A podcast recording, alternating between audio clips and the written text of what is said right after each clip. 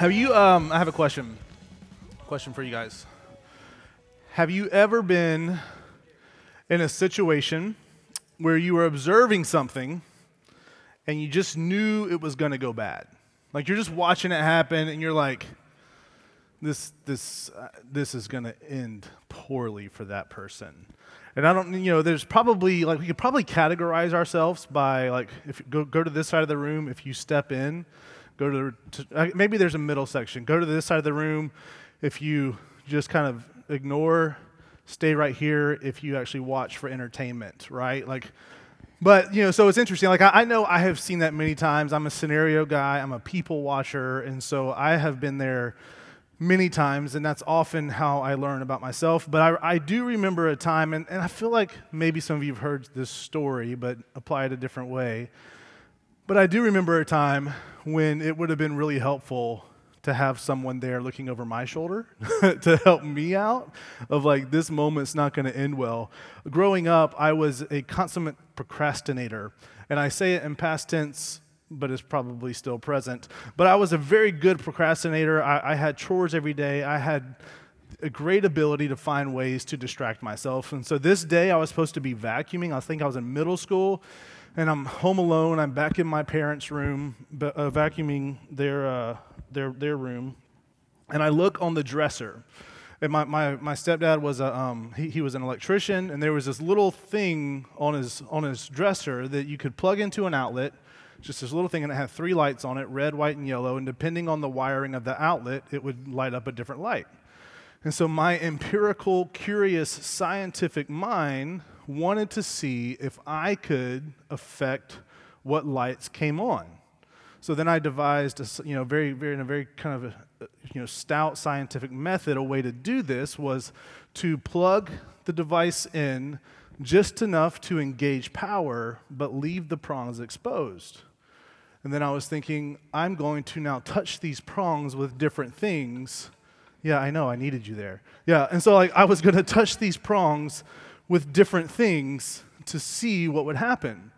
And I looked around, and I was like, well, what's a good apparatus to do this with? And next, and on the dresser, as is often, uh, I see a penny. I'm like, that's conductive. That'll do. So I grabbed the penny, and I'm without a thought in the world. Like I'm going, and I'm a, and I'm going, and I'm going to use the penny to touch the prongs. And a little, a little like spoiler alert, I'm still here. So, like it didn't go as bad as it could have been, and only by the grace of God. Because what happened is, as I went to touch the prongs, the, the angle, like the fact that it's a pretty tight space, right? Small penny on my fingertips, the penny slips out of my hands. I mean, like literally millimeters away, because as it slips out of my hands, it hits the two prongs, sparks fly, lights go out. I'm like, am I blistered? I don't know. I call my parents and I'm like, hey, I, I, I don't know what happened. I was trying to vacuum and a fuse blew. I can't vacuum today. And I look at the piece, I mean, literally, like, grooves are melted into the prongs. So I needed someone there that day to step in and say, Heath, this is not going to go well. It's not going to end well. And that story sets us up perfectly for today as we continue in the Minor Prophets and looking at Amos. Um, so, you know, we're kind of starting to develop this kind of rhythm as we go, of kind of how we're going. This is our third week in the Minor Prophets. We've looked at Hosea, we've looked at Joel, now we're in Amos. And with that rhythm, there's going to be some repetition. So if you're here every week, like this is really going to get concrete. But uh, but we also want to make sure everyone's up to speed. So there's some things you're going to hear a lot, like to say that they were minor prophets. It was not that they were minor leagues. They were not less effective. It's just this, the, the length of their books. And really it was Augustine who kind of came up with that terminology, and it was only because of the length of their writings. And then typically, and, and similarly, there is kind of this pattern that we see addressed in the prophets. We see that there's an offense by the people of God, and there is this prophet that is called out by God to speak a message to turn the people of God back. We're going to see that once again today. So before we jump in, just one quick word about the prophets that may be helpful, just kind of one more little insight. I, I you know, think about like what was a prophet? What was their job description? What was their definition of a prophet? And I really like how, how R C Sproul put it. He said, whereas the priests who, you know, the high priest of the time, who, who stewarded the temple, offered the sacrifices, brought the sacrifices to God for the people, to make confession for the people so that people could be, you know, still sanctified and set apart and before God. The priest's job was to speak to God on behalf of the people. The prophet's job was to speak to the people on behalf of God. You understand that the difference? So like the priests, they, they came to God representing the people, making sacrifices for the people. The prophet was the one coming to the people saying, guys, listen up. God has a word for you. So I just I found that to be helpful, wanted to pass that on to you. So today I pray that our hearts, our minds, and lives are open to what God has to say through Amos to the people of Israel. Like, hey, this isn't going to end well because we probably don't have to search too hard to find a memory of our own, and probably maybe even a current moment that we may need this call out, and certainly there are people around us that need to hear a loving truth. So let me pray for us before we go any farther. Um, God, we love you, um, and I just thank you for just this opportunity this morning, um, this opportunity to be with uh, friends, with family, with the people of God, with sojourners and seekers along the way, with uh, people that are familiar, people that are unknown. And um, I thank you that we all have a chance to be uh, here with you, God.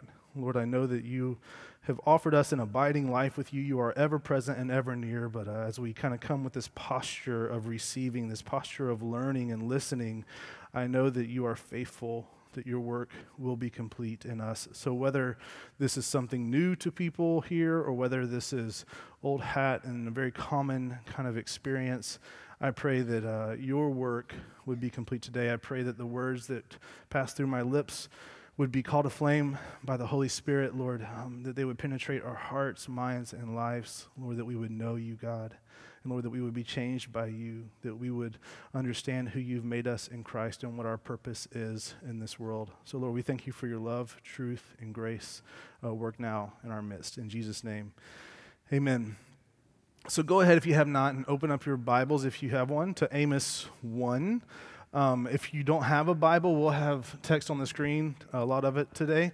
Uh, and if you do, if you don't have a Bible or you want to use one today, that uh, please use one of these underneath your chair. If you don't own one, please take that home with you. Uh, it's our gift to you. If you are using these Bibles to help you out, uh, Amos is found on page six forty-nine of the ones with the black border and page four forty-six of the white ones with the blue text. Okay? So just like as we have done, this is a like a big kind of flyover view of uh, of Amos. So we're going to be kind of jumping around. So you know, I, you know, feel feel free to Bible drill once again if you want to try to keep up, but also know that it'll be up here um, and might be just easier for you to kind of write references down as we go, because we're going to be kind of it's nine chapters and we're going to cover nine chapters hopefully in the next thirty minutes. So they're laughing because they know. So, okay, so let's jump in. So so while you're turning there, maybe kind of get in your place, uh, some background that may be helpful. Just first off, who was Amos, right? So Amos, the name itself, names are meaningful at this time. Uh, names hopefully are not meaningful now because my name means vast wasteland, just so you know. So it's like, thank you, parents. They were like, that's not what it meant. And I was like, well, they don't sound like that. But when you're talking about your parents, you make them sound like that. But anyway, I'm. Uh, this is not a day for me to be doing this. We have like nine chapters with ten pages of notes. With anyway, so let's just focus. Okay, so his name is Amos. Name the name Amos means burden bearer, bearer, bearer. Burden bearer. He bared burdens is what his name meant. We'll come back to that in a little bit. Um, Amos was a prophet to the northern kingdom, the, the, the kingdom of God, the kingdom of Israel. The twelve tribes at one point in their history had split into a northern and a southern. Ten of the original tribes became the, the northern kingdom known as Israel. Two of the tribes became the southern kingdom known as Judah. So, so uh, Amos lived in the south, interestingly enough, but he was called to the north. That's not very common. So God called him out to the north. So Amos lived in Judah, the part of the southern kingdom. He, he lived in this little area called Tekoa. It's about ten miles south of Jerusalem, near Bethlehem, if you care about this kind of stuff. His occupation, he was not a professional prophet. He was a sheep herder. He was just a normal guy. He was a farmer, and he he, he farmed sycamore fig trees. So he watched sheep and farmed and harvested fig trees. So not a professional prophet. So interesting, just some interesting color that'll help us understand some things as we go. And we see this in Amos one one, the words of Amos, who was among the shepherds of Tekoa, which he saw concerning Israel in the days of Uzziah, king of Judah, and in the days of Jeroboam, that's Jeroboam the second, the son of Joash, king of Israel, two years before the earthquake. And then in Amos seven fourteen, we see him describing himself. And Amos answered and said to Amaziah, I was no prophet, nor a prophet's son, but I was a herdsman and a dresser of sycamore figs. But the, the Lord took me from the fo- from following the flock. And the Lord said to me, go prophesy to my people Israel. Now therefore hear the word of the Lord. So we see from his time frame that, you know, that he he did this during the time of Jeroboam the second and King Uzziah, that his his time of operation was like seven sixty to seven fifty-three B C. So a relatively short time for a prophet to work. Um, and just to think about what was happening in their world, kind of culturally and, and economically and government-wise, all that stuff, so similar to what we looked at in Hosea. Hosea followed right after this. Hosea, if you remember, we said, did his ministry from seven fifty to seven twenty-two. So Hosea came right after this. So a very similar time. And so with that, there was a lot of expansion for the people of Israel. There was a lot of peace. There was a booming economy, a lot of comfort. So there were no serious th- threats at the time. They're kind of their typical foes, the usual suspects of Assyria and Babylon. They were both in a temporary decline. So again, so interestingly, like as we have said the past couple of weeks, as there has been this comfort in ease, unfortunately, there has been this rising of complacency and idolatry. And so because the people of Israel had defined God's goodness by the circumstances of their lives, remembering what they were experiencing, they had a false sense of God's favor and pleasure. They thought, well, because we are experiencing so much abundance, God has to be pleased with us. He must, we must be doing it right. It's kind of where they were. So there was this culture of presumption and entitlement that led to, I mean, not just apathy, not just complacency, but total corruption and depravity. I mean, it's, it, get, it gets ugly, and we'll kind of read through some of those in just a moment. So that's kind of some of your background. And Amos was called out from a shepherd to a prophet to bring this messenger, to, to be a messenger of repentance, right, as we have seen. And, we, and again, remembering as we think through what what is repentance, we've talked about it the last couple of weeks. It is it is this turning away from the things that we are trusting over our God. And again, remembering the people of Israel, they were the ones who God said, you are my people and I am your God. You know, through you, I will bless you so that you can be a blessing to the entire world, so that through you, my chosen people, all those of the world would come to know me. They would know my goodness and my glory. And so there's this call of repentance because we see over and over again that they have turned to trust other things, and it is saying these things are not trustworthy. Again, whether it's self, whether it's strength, whether it's achievement, whether it's position in society, whether it's reputation, whether it's just comfort, whether it's where you live, whether it's family affiliation. Again, all these things that people had turned to for meaning, or just, again, maybe it's pleasure. Turn away from those things and trust the Lord. It's a timeless message. It's no different, right? It continues. So once again, we see Amos was called to the north to this message of repentance. And it's, I just think it's fascinating.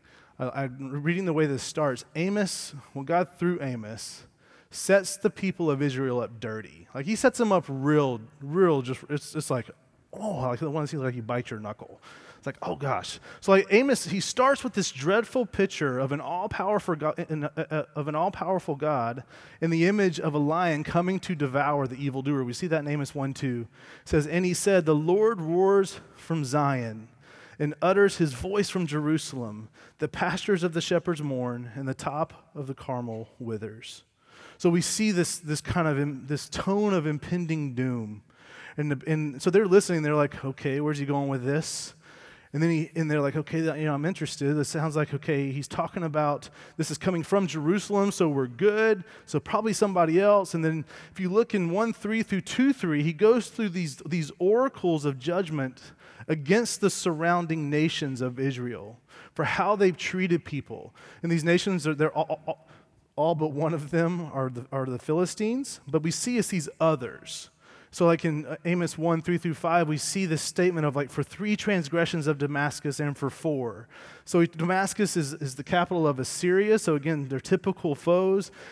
And these, in this terminology, just so you know, three transgression, transgressions and for four. In the Hebrew, three is the number of plurality. And so it's saying like, it's the, and then four is this, kind of brings it to this place of totality. So in doing this kind of equation over and over again, he's pointing out the total offense, the totality of their of their situation, of what they have done.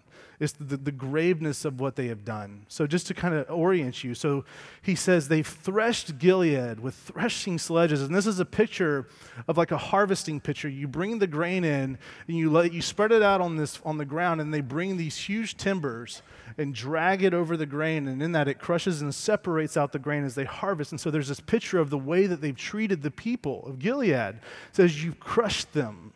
You've, so it's this picture, it's this accusation against them. And God says, I'm going to send fire on them. I'm going to break the bar that holds the gate safe, and be, and, and I'm going to take them into exile. What's the people's reaction? They're like, yeah, down with the Assyrians, you know. Good, good word. That's right. That's right, Amos. We're with you, bro. Down with the Assyrians. And so then he keeps going. And now he looks at Gaza, and he says, and he sees that they, there's this accusation that they took the people captive. And then he, again, God will send fire. He's going to cut off the, the inhabitants of, that they have from others. God will be against them until they all perish. Again, yeah, man. All right. Good job, Amos. I like this. Keep going. All right. So that's that's that's Damascus. Now we got Gaza. And then in one nine through two three, he goes on with these similar oracles of judgment against Tyre, Edom, the Ammonites, and Moab. And these are, if you look at a map, these are all the, the, the areas around Israel. They're typical enemies. So again, I mean, you just imagine these people are like, yes, we're with Amos. Who is this dude? We don't know him. This little nobody came up from the south, but we like what he has to say. And then in two, four, and five, Amos now speaks on oracles of judgment against Judah. Judah is what? The southern kingdom. So they're kind of like, well, wait, okay, this is, these are part of the tribes, but they're not us. And it was pretty, it was not a peaceful split. It was, it was rough. I mean, to the point where King Jeroboam the first created a system of false worship to make it harder for the northern kingdom to go back and worship in the southern kingdom, to keep them from returning to David at that time. So again, it's ugly. So so they're like, well, wait, wait, wait, wait. These are these are kind of us, but they're not. It's still southern kingdom. So all right, you go, Amos. We like this. But now in two six, and for the rest of the time, God through Amos turns his focus on the northern kingdom of Israel. And God is addressing this culture of presumption, this culture of entitlement, this culture of oppression, and this culture of, of, of again, just abuse that has led to these two primary messages. And the two primary messages from Amos are this. First is that he addresses this abuse of power in the social realm. And if you look at the judgments, it's really about how they treated people. And this is the theme of Amos. It is about how those who have treat those who don't have. It's really about how you treat God's people. And God's people are his creation in this sense. It's all people. And so there's this first, this this real clear message that Amos is calling them out for their abuse of their power in their in the social realm. He says there's an, there's oppression and there's injustice, there's deceitful gain, there's using position of power not only for their selfish gain, which is bad enough, but also for the harm of others. So just to kind of take us on a hopscotch through through Amos to let us see some of these moments, we're going to read uh, quite a few, maybe six passages, all right? So they'll be up here. We're going to we're going to fly through them, but this will help you see this. So in Amos two, six through seven, it says this, "Thus says the Lord, for three transgressions of Israel and for four, I will not revoke the punishment because they sell the righteous for silver and the needy," these are people, for, pair of, for a pair of sandals. They, they have just detached that much from valuing God's people. "Those who trample the head of the poor into the dust of the earth and turn aside the way of the afflicted, a man and his father go into the same girl so that my holy name is profaned." So just out of the gates, it just turns your stomach. It's rough. I mean, they're they're they're doing they're doing they're they're desecrating families, they are they are abusing people, they're selling people, and all for their gain, and they are relishing in what they have. Amos three fifteen, and I will strike the winter house along with the summer house, and the houses of ivory shall perish, and the great houses shall come to an end. And again, so God is contrasting this way that they treat the, the, the those who have less resources while they sit there and they just continue to lavish opulence on themselves. Amos five seven, O you who turn justice to wormwood and cast down righteousness to the earth. Again, he's, and here there's like these, these these little hints of like calling them to their identity. There's little hints of him reminding them of what they're supposed to be about in these moments of judgment. Uh, Amos five eleven and twelve, therefore because you trample on the poor and you exact tax, taxes of grain from him, you have built houses of hewn stone, but you shall not dwell in them. You've planted pleasant vineyards, but you shall not drink their wine, for I know how many are your transgressions and how great are your sins. You who afflict the righteous, who take a bribe and turn aside the needy in the gate.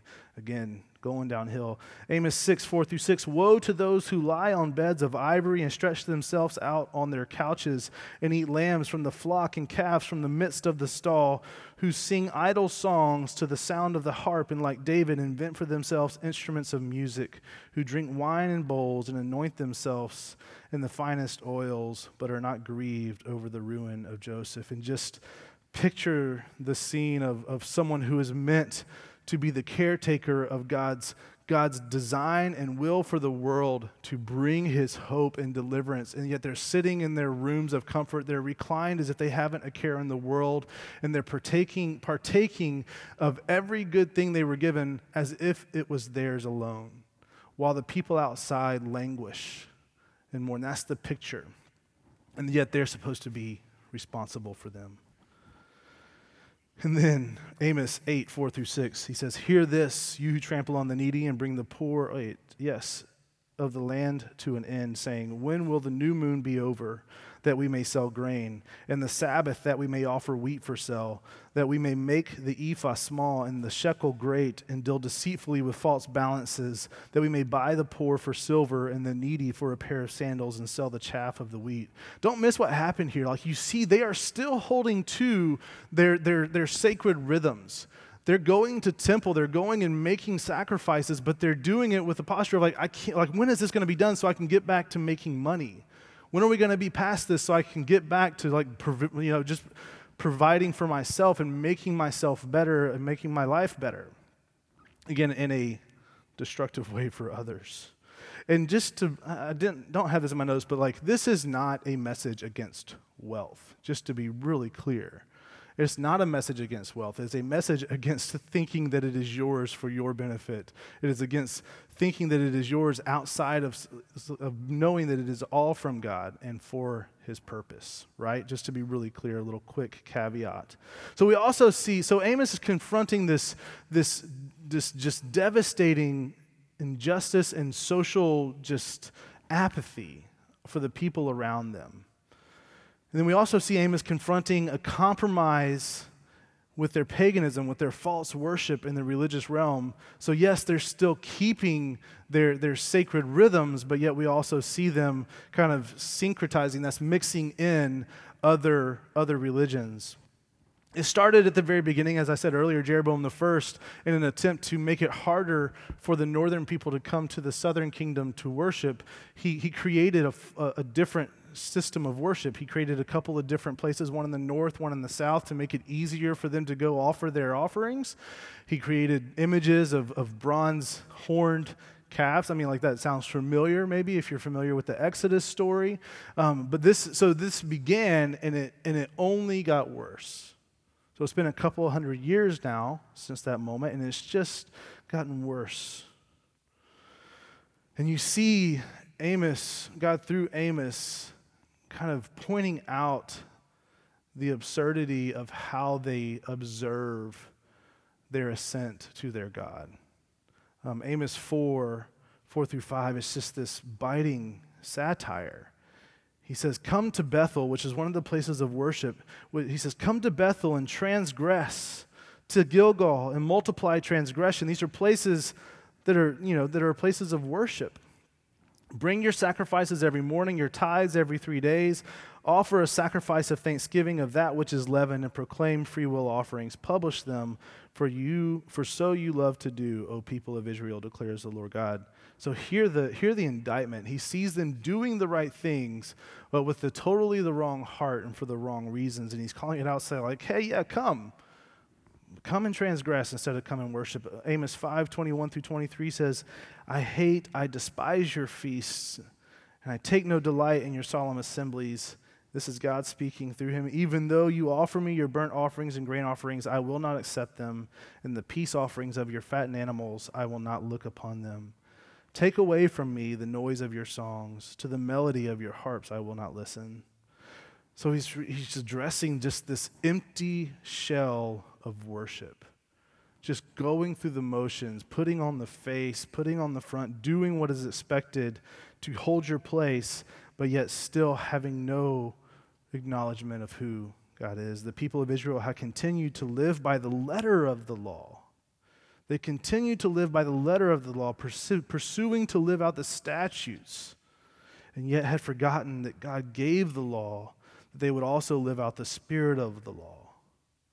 The heart of the law, the heart of God. It was not given just to make sure they have good behavior. It was given that the heart of God would be, would be spread through the world, through his people. It was given so that, yes, there is a standard of how you were to live and how we are to live, but it is not so that does not that is not what makes you God's people. It is not what makes you acceptable to God. It is what shows that you are his. That was always the intent, and yet they were doing it as some claim to position. The law of God was given to reveal his character and lead his people to leave out, to live out his manner so that the world would come to know his goodness and glory. So the, the, the people of Israel, the northern kingdom, they needed to be woken up from the destruction they were heading toward. They thought they were fine, but God through Amos said, it's not going to end well. And he sent them to wake them up. And they were heading toward that without any inclination that they were set against their own God's heart. It's a grave predicament in spite of the appearance of prosperity and peace. So those are the two main messages of Amos. And we think about how we, you know, we're starting to see a pattern of how God responds in these moments, how God responds in history and to his people. And so we see similarly, there is this predictable pattern of God. So I want us to see a couple of the predictable ways that God has responded once again. God is predictably patient in his forbearance with his people. He give, he calls over and over again. He, he remembered this picture we talked about last couple of weeks of, of he is imploring, please turn, please return to me. I love you. I want you to know what is good. I want you to experience what is good. You're heading the wrong way. You're going to hurt yourself. You're going to hurt others. That is what the call to repentance is. And so we see this picture here. I want to read a few passages. Uh, we're, we're, you know, I say we're skipping around in Amos, looking at all of our, Derek said it, he's like, it probably would have been easier just to copy and paste the whole book. Well, actually, we're reading a lot of Amos, which I love because we don't know a lot of Amos. So Amos four, six through eleven says, so hear this, God being patient, calling his people. And we have to remember when we see God make these calls of uh, the, these calls to his people, and it, and it, and it is a call of, of incoming judgment, we have to remember that it is the kindness of God. We are told in Romans it is the kindness of God that leads us to repentance. It is because it's what they were created for. It's because it's them returning to their first love. It's them returning to their God and their maker, them returning to the life that is full, the life that is actually with what we were wired for. And so it is a kindness to hear these words of judgment. God is imploring them, please turn back. I gave you cleanness of teeth in all your cities and lack of bread in all your places. That means they didn't have food. They didn't have like good Crest and advanced toothbrushes. It's saying they didn't have anything to make their teeth dirty. They're, they were famished, okay? So they were, I gave you cleanness of teeth and a lack of bread in all your places, yet you did not return to me, declares the Lord. I also withheld the rain from you when there were yet three months to the harvest. That's not good. I would send rain on one city and send no rain on another city. One field would have rain, and the field on which it did not rain would wither. So two or three cities would wander to another city to drink water and would not be satisfied, yet you did not return to me, declares the Lord. I struck you with blight and mildew, your many gardens and your vineyards, your fig trees and your olive trees the locust devoured, yet you did not return to me, declares the Lord. I sent among you a pestilence after the manner of Egypt. I killed your young men with the sword and carried away your horses, and I made the stench of your camp go up into the nostrils, yet you did not return to me, declares the Lord. I overthrew some of you as when God overthrew Sodom and Gomorrah, and you were as a brand plucked out of the burning, yet you did not return to me, declares the Lord. Amos five, four through six, another picture of this. For thus says the Lord to the house of Israel, seek me and live, invitation, but do not seek Bethel. Do not enter into Gilgal or cross over to Beersheba, for Gilgal shall surely go into exile and Bethel shall come to nothing. Seek the Lord and live, lest he break out like fire in the house of Joseph and it devour with none to quench it for Bethel. Saying, pursue me, not just religious acts. Pursue me. He's calling them. Amos five, fourteen and fifteen, seek good and not evil that you may live, and so the Lord, the God of hosts, will be with you as you have said. Hate evil and love good and establish justice in the in the gate. It may be that the Lord, the God of hosts, will be gracious to the remnant of Joseph. So God is predictable in his patience and his forbearance with his people, with such mercy and grace over and over again, imploring them, return to me, turn to what is good. Next, we see that God is consistent in his promise and commitment to justice. And this is the day of the Lord stuff we saw a lot in Joel that we've been talking about. The day of the Lord, just to review, for, for those who hope in Christ, is a wonderful day. Because the day of the Lord, regardless, is a day of promises fulfilled. And all who call on the name of the Lord will be saved. So on the day of the Lord, when when we finally say, okay, that's it, we, we we used the illustration last week about, you know, having kids, and we warn our kids and warn our kids and warn our kids and tell them about the consequences they're going to receive, and at some point we just have to say, they've got to experience the consequence. They've got to. I'm still gonna I'm still gonna keep them from destroying themselves, but I need them to learn. This is that moment, and for a promise to be a promise, it has to be fulfilled, and because. Because there is a sin against God, the promise is for all who call on him, the Lord will be saved, and all who don't will not. And that's what we're seeing here. Once again, God is consistent in his promise uh, to his commitment for justice. The day of the Lord is a day of hope for those who trust, a day of dread for those who do not. Amos four twelve, therefore, thus I will do to you, O Israel, because I will do this to you. Prepare to meet your God, O Israel. Prepare to meet your God. Like, uh, hopefully that gets their attention, gets your attention. Amos five two, fallen no more to rise is the virgin Israel, forsaken on her land with none to raise her up. Amos seven seventeen, therefore thus says the Lord, your wife shall be a prostitute in the city, and your sons and your daughters shall fall by the sword, and your land shall be divided up with a measuring line. Uh, you yourself shall die in an unclean land, and Israel shall surely go into exile away from its land. So God is giving this picture of, like, this is what happens. This this will come. And this is why he's calling them to repentance. He's like, it doesn't have to be this way. Return to me. So he is consistent in his commitment to his promise and justice. And then, and justice. God is consistent in that he doesn't end the destruction. He doesn't end with destruction for his people. We've seen it over and over again.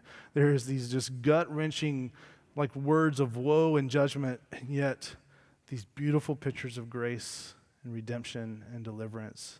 And it's always, it is always meant, God's God's judgment is meant to bring, his proclamation of judgment is meant to bring people to restoration. And so for Amos, you know, it's interesting because in Hosea and in Joel, it's kind of sprinkled in throughout.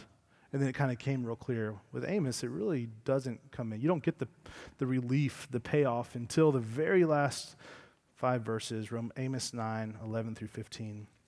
It says, in that day, I will raise up the booth of David that is fallen and repair its breaches and raise up its ruins and rebuild it as in the days of old, that they may possess the remnant of Edom and all the nations who are called by my name, declares the Lord who does this.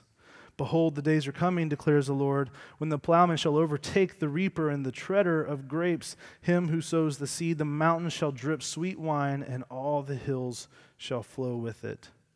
I will destroy the fortunes of my people Israel, and they shall rebuild the ruined cities and inhabit them. They shall plant vineyards and drink their wine, and they shall make gardens and eat their fruit. I will plant them on their land, and they shall never again be uprooted out of the land that I have given them, says the Lord your God.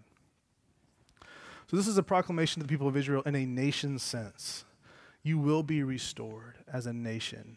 But what we know, praise God, is that Jesus came and extended that and made that an even deeper deliverance and realization that in him we have direct access to God. In him, as God's always intent, all people are now God's people, right?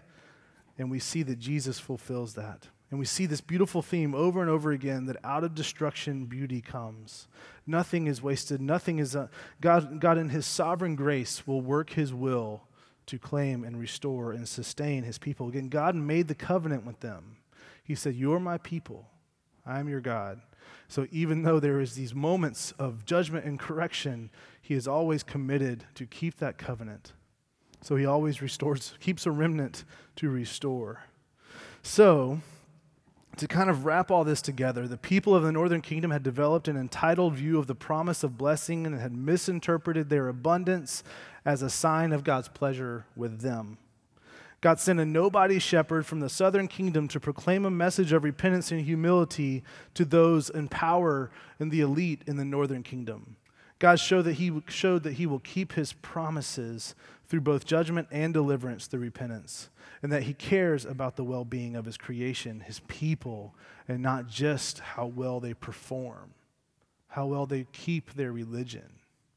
He cares about their well-being. He cares about their heart. He cares about them knowing him.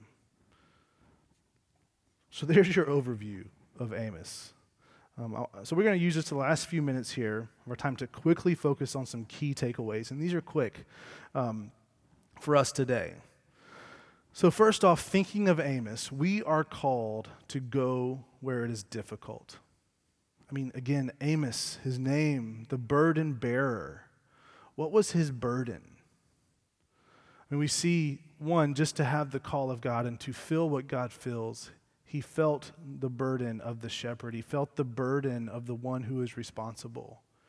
He responded to that call. It was a call that didn't make sense. So he felt the weight of that, to leave, to leave what he knew, a simple life in his home, and to go to a place that he was unwelcome and to proclaim a truth that was not welcome. But also, him being a nobody shepherd from the southern kingdom was called out to go and call the wealthy and powerful to humility and repentance. It doesn't make sense. You look at it and you're like trying to match make mission. It doesn't match. You're like, no, no, no, no. Like get, get you know the bank trader guy to go. Get the guy that you know has surrendered his life to Jesus and sees all he does for the kingdom. Get him to go. He's going to have a better voice of influence. Talk about another repeated theme, the unlikely, the outsider, the, the, the, the rejected being the one that God platforms and uses. So he bore this burden of like, I mean, think about the insecurity. Like, uh, let's just put ourselves in Amos's shoes. Like, that's crazy. So he bore this burden of going to a place that was far beyond him, and he did it. He went. And we have to see that we're called to go where it's not easy, but we also see that we don't go in our authority. It's not our authority that makes the truth of God effective. And that's why one of Jesus' last words is what we call the Great Commission in Matthew twenty-eight, eighteen through twenty. It says, and Jesus came and said to them, all authority in heaven and on earth has been given to me. And in saying this next, he's saying, and I'm passing it to you. Go therefore and make disciples of all nations, baptizing them in the name of the Father and of the Son and of the Holy Spirit, teaching them to observe all that I have commanded you. And behold, I am with you always to the ends of the age. So we can be, we are called to difficult places, and we can go to difficult places because we don't go in our authority and we don't go alone. All authority in heaven and earth has been given to him, and he charges us and calls us out, and he is with us. What a promise. Next, we see that we're uniquely equipped for the call of our lives. It's no coincidence that Amos was the one that got called out, that it wasn't the investment banker that, had, that gave his life to God. What do I mean by that? What was the need to be seen in the northern kingdom? It was the oppressed, marginalized. It was the neglected one who has lesser resources. Shepherds were bottom of the totem pole. So Amos, of all people, would see it. Again, think about this. Like, Amos was basically doing the same thing during, during the time that Hosea did. And just think, if you were here for Hosea, Hosea used this grand metaphor and picture of, of showing an unfaithful bride, calling the people of Israel unfaithful. That was, that was Hosea's wiring and personality. Amos was the one who would see the hurting and the afflicted. So we see from this it is that we are uniquely equipped for the call of our lives. So when we are called to difficult places, there is a reason that it's you and not me. I'm called to my own difficult place. You have a difficult place to call to, that you, or just a place that you are. Again, and it's not even just a sense of calling, like wherever your feet are is where your opportunity is. And that's what you're uniquely equipped for. Like, let's just, let's just practically think about it. Like, wherever you work, you have been trained to some degree to make you qualified to work there. I, for the most of you, could not come into your place and say, hey, I'll, I'll do their job today and do it like you would. I'm very capable in my role. So just the practicalities of what you've gone through makes you uniquely equipped. Also, just the, the way, the unique way that God created you and wired you makes you uniquely equipped. So that's why this, this call that we just read in Matthew twenty-eight is not just for a few, but it is for all. It is one of our blanket calls of our lives. And this is the beautiful work of the body of Christ. It is through each of our uniqueness that we can actually have an influence and a spread of God's love, truth, and the gospel in Jesus to a myriad of places. We're not, we, we don't have access to just a couple of little niches. Like, look at this room. We're alike in a lot of ways, but we're also really different in a lot of ways. And because of that, like, where you are, I'm not. The people you can relate to. Like, I, I tried, oh, can I just tell y'all a really embarrassing story? Uh, yes, thank you for your permission. This happened a couple nights ago. I don't know if Amber even noticed this. She hasn't mentioned it. We're at a movie, and I see someone I know behind me. I'm saying hi, and he's got tattoos on his arms. Like, I have tattoos on my arms now. Um, but I don't exactly have like the tattoo persona, you know? And so like I'm talking to him and, and I like, it was like so awkward and non sequitur. And I was like, hey man, look at this. I just got these. And he was like, all right, man. And then like I recognized I'd kind of gone off the rails. So then I tried to fix it by saying, yeah, man, just, just trying to find another point of commonality. Oh, I, that happened. Did you notice that? Oh, I'm so glad you didn't. Now we all know, though. So anyway, the point of that is that we are all wired to relate to different people. I did not relate well to that guy in that moment. Um, I don't, anyway, so that is the beautiful truth that we can see here. We are each uniquely equipped to the opportunities God has placed around us, and specifically to the ones that he calls you to. So I always say this when I talk to people with a calling that are like trying to discern. They say, you know, I say, if you if you encounter a need in your life that in your wiring, equipping, and skill set cannot be met by you, here's the crazy statement: it's either not your calling, not your responsibility, because guess what? You're not the only one God uses. Or if it is your responsibility that you feel like God places on your heart, guess what? You've got the body of Christ around you. And you get to bring someone else who complements the area that you don't have. And you get the joy of being humbled while seeing God work in ways that you can't do or be a part of. What a cool thing. I need to speed up. But just to give you a picture of this, First Corinthians twelve, eleven through fourteen, all these are empowered by one and the same Spirit, who apportions to each one individually as he wills. For just as the body is one and has many members, and all the members of the body, though many, are one body, so it is with Christ. For in one Spirit we were all baptized into one body, Jews or Greeks, slaves or free, and all were made to drink of one Spirit. For the body does not consist of one member, but of many. One, some, and all. If we can just really grasp what that means, each of us have opportunities in your life that is right for, for you to respond to alone. It's the daily interactions, the daily opportunities that you live in every day. You will encounter needs that are beyond your capacity, and that's when and it's and you, bringing some of your community alongside you to expand your capacity of either resource or kind of a ability to relate, or just revealing the character and love of God. And then there are things that are beyond the sum of us, and we need all of us. And that's when we say, come all. Let's let's respond to this with the love of God as God's full image bearers, because that's what the church is. What a cool picture. So the position of blessing that we have been given in Jesus is never meant to result in our in only our benefiting. And that's our this is our kind of last takeaway. Amos five twenty-four says, but let justice roll down like waters, and righteousness like an ever-flowing stream. As those who have experienced the delivering, redeeming, liberating, abundant grace of Jesus, would you call that a privilege? Did you earn it? Do you deserve it? Because of God's love, you're right, Jack. You're right. But we didn't do that. But yet we have access to the Holy Spirit. We have access to relationship with God. We have, we, we, we have a place of privilege. It is never meant to reside just here for my benefit. Yes, praise God. Live with the joy and the freedom and relish in it. But yet it, let justice roll down. Let righteousness be ever an ever-flowing stream from your life.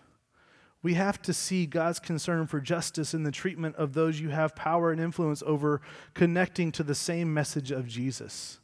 There's this moment in Mark eleven that we see where Jesus is in the temple, and he sees that they have taken the court of the Gentiles, the place where outsiders were meant to be welcomed in and given a place to worship the living God.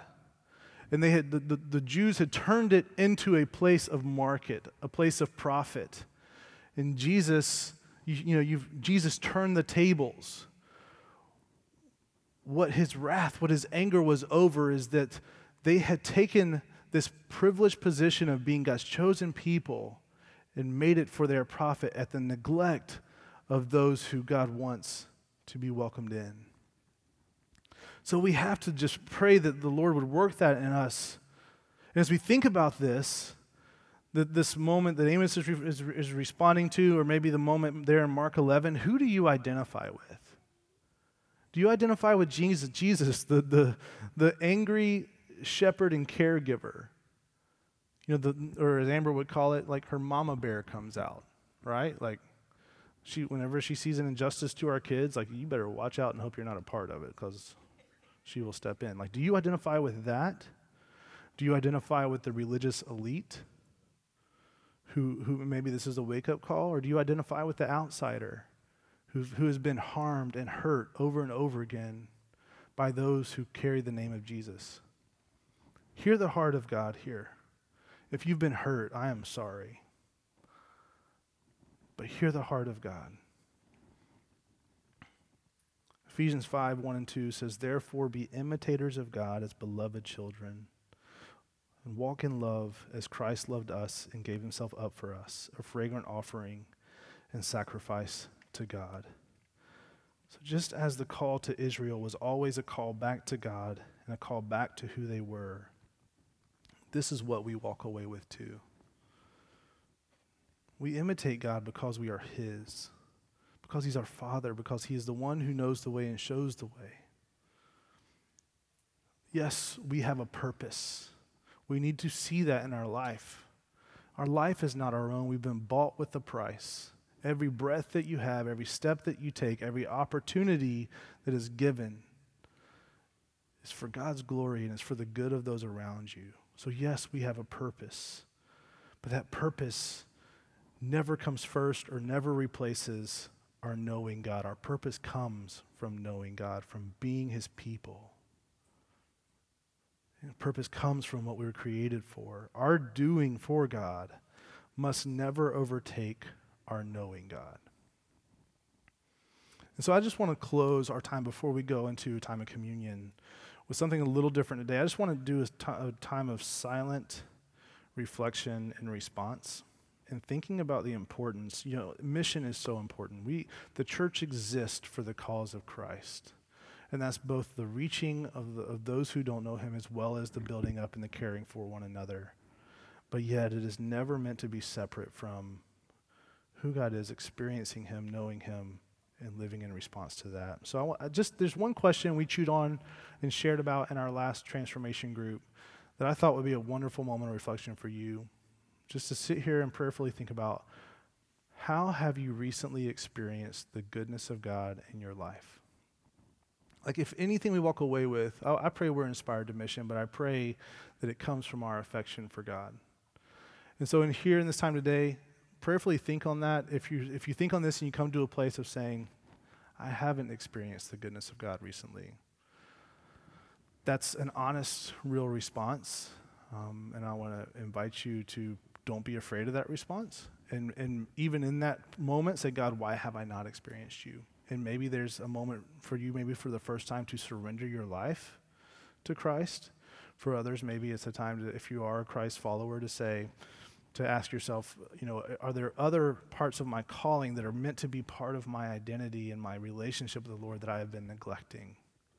Time with him in, in the word and in prayer, time in fellowship with the body of Christ, time giving of yourself with the self-giving love of God shown in Jesus. So just take a few minutes, think on that, pray on that, maybe record your thoughts if you like, and then also want to encourage you, this would be a great thing to share with uh, brothers and sisters throughout the week. So you guys uh, take some time. Matt will come in a moment and lead us through communion.